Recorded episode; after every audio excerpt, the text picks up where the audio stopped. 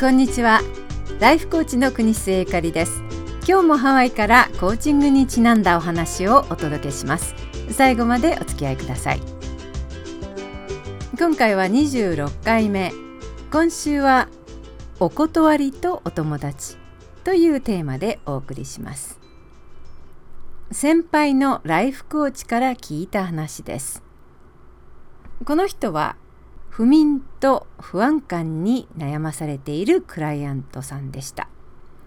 小さい頃から悪い夢に悩まされていました。そのせいかいつも疲労感が強く何をしても長続きしない。疲れている時や体調が悪い時学生の頃の受験で大変な時期は悪夢を毎日のように見ました。夢の中でこの人は獰猛で血に飢えたメスのライオンにいつも追いかけられていたんだそうです。北アフリカの砂漠だったりインドのジャングルだったりニューヨークの街の中だったり夢の中で逃げ回る場所は違ってもこの人はいつも恐ろしく飢えた野獣から逃げ回っていたんだそうです。もうすぐ噛みつかれて喉をかき切られそうになることが分かっているため夢の中で終わることなく命からがら逃げ回っているのでした。学校を卒業しやっと営業関係の就職をしてからもストレスが多い時期には決まってメスのライオンが登場し追いかけられました。汗びっしょりになって夜中に何度も目が覚め朝まで眠れぬ日も続きました。したがって日中も疲労感や倦怠感に悩まされせっかくの就職先でもやる気がないと批判を受けるまでになってしまいました。ある日このクライアントさんは心身ともに限界まで疲れ果てて夢の中でももうとても走り続けることができないというありさまになってしまいました。メスライオンが足元まで追いつきいつもなら夢の中に現れる助け舟の隠れた横道もドアもありません。ライオンの激しい息遣いも野獣の据えたような匂いも迫っています。クライアントさんは夢の中でふとこう思ったのだそうです。もういいや。逃げるのは疲れた。ライオンに食われるのなら食われてやろう。これも俺の運命だ。メスライオンは飢えた目をギラギラとさせながら獲物に迫ってきました。硬直して立ちすくんだクライアントさんはもうどうにでもなれと夢の中でしゃがみ込んでしまいました。そして今にもガブリと来ると思ったその瞬間。なんと夢の中のメスライオンが口を聞いたのだそうです。子供の頃から逃げ回ってきたライオンとはいえ悪夢の眼鏡が人間の言葉を話せるとは思ってもみませんでした。ライオンの方もぜいぜいと息を切らしながらクライアントさんを見つめてこう言いました。ああ、お前はやっと止まった。ぎょとんとしているクライアントさんに向かってライオンは続けました。私はお前の守護動物心だ。お前をいつも守ってきた。それをお前に告げようと追いかけてきた。お前はそれを聞こうとはしなかった。恐ろしいもの、自分を破壊すると思っているもの、そして逃げ回ってきたものが、実は守護神であったというのです。この夢の後、クライアントさんはゆったりと眠ることができるようになり、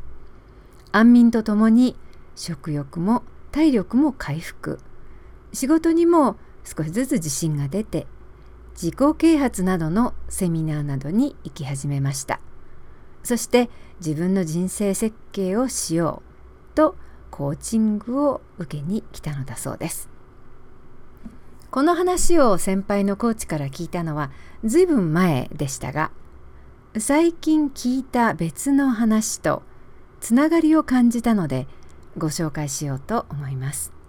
その別の話とは自分を変えたいと行動に出たある中国の青年のお話です。北京生まれのこの青年ジャージアンさんはいつの日かビル・ゲイツのような世界一の起業家になる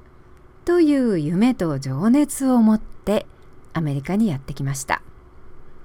夢は大きかったのですが何しろアメリカは大きい。世界も大きい。情熱さえあれば誰でもが自分の夢を叶えられる。という生優しいものでもありません。投資家から断られたり必死で考えた自分のアイデアが不採用になったり何度も失敗を重ねて落ち込んだ末自分の弱いところは一体何だろうと考えましたそして人から拒絶を受けるとすぐきびすを返して逃げ出してきた自分の行動パターンを発見しました断られるのは誰でも嫌なものですよね。否定されるのが嫌さに最初から頼むこと試すことを諦めてしまう人もたくさんいます。ジャージアンさんは自分のこの弱点を何とか改良しようと思ったのでした。ネットでいろいろ調べているとリジェクションセラピーこれは拒否療法っていうんですかね拒絶療法っていうんでしょうかリジェクションセラピーというのを発見したんだそうです断られることを前提に拒否に対する免疫を強くするという練習方法。この方法を考え出したのは、えー、何でもカナダのコムリーさんという人だそうですが拒否されて当然という課題をカードにして1日1課題ずつ実行し自分の持つ拒否への恐怖を解消しようという療法なんだそうです。ジャージャンさんはこれを発見して自分なりに改良して自分でもやれそうな拒否課題を100項目作りました。例えば知らない人に100ドル貸してと頼むとか消防署の消防士さんの降りてくる柱がありますよねそれを滑り降りることを頼むこととかハンバーガー屋さんへ行ってハンバーガーのおかわりを頼むとか。でも初めの課題実行が一番大変だったんだそうです。会ったことのない守衛のおじさんにつかつかと歩み寄り。すいません。100ドル貸してください。と頼みました。予想通りノーと言われてしまったそうですがキビスを返してジャージャンさん。その場から逃げ出したそうです。後から考えるとそのおじさんは親切そうな人で「どうして100ドル貸してほしいんだい?」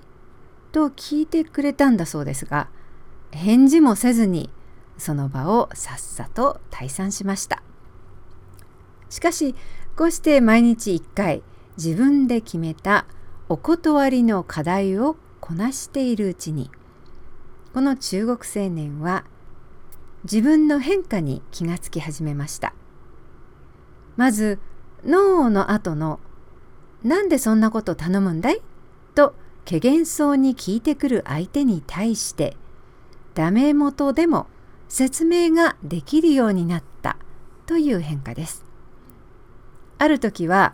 知らない人の家のドアをピンポーンと鳴らして「すいません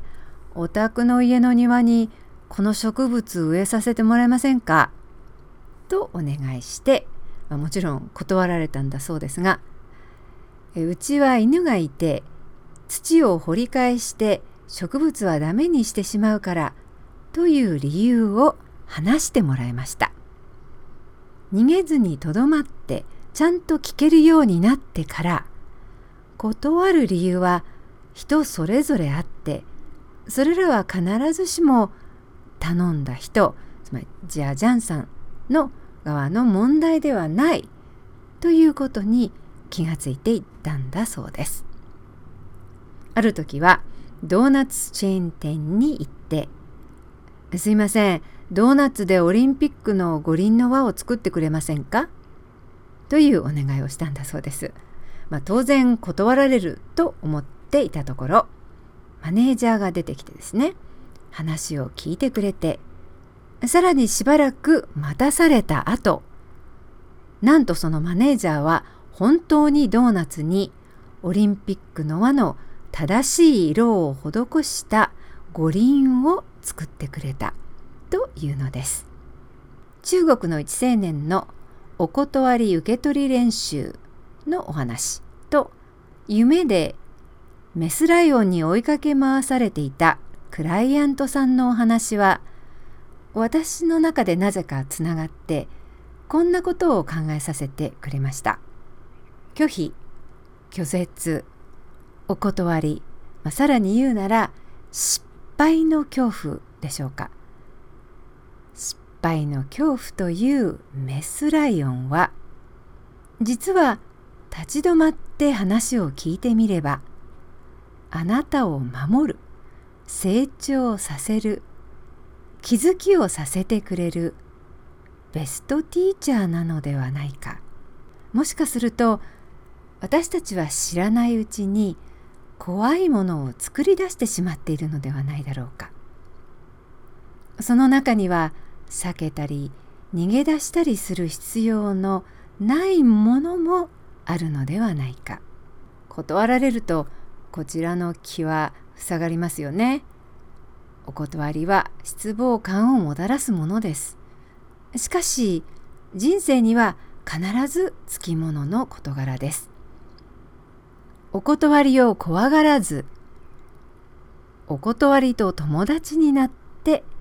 また失敗ともお友達になって要するにダメ元であなたのメスライオンにチャンスをあげてみてください。守護動物のメスライオンの声に耳を傾けてみてはいかがでしょうか。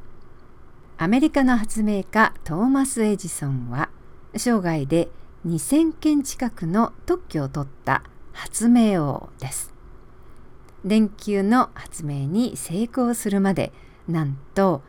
1万回の失敗を繰り返した。という話は有名ですよね。えそしてエジソンはこんな言葉を残しているそうです。それは失敗ではない。うまくいかない方法を1万通り発見しただけだいかがでしたでしょうか？人生がみるみる楽になるコーチトークゆかりのポッドキャストをいつも聞いていただいてありがとうございます。これからも頑張って配信していきたいと思います。ご意見やご希望ご質問などがありましたらぜひ iTunes のポッドキャストのカスタマーレビューにいただくか私のホームページ電子メールの方にお寄せいただければと思います。それでは次回またお耳にかかります。今日も素敵にしなやかに爽やかにお過ごしください。ハワイのライフコーチ国末ゆかりでした。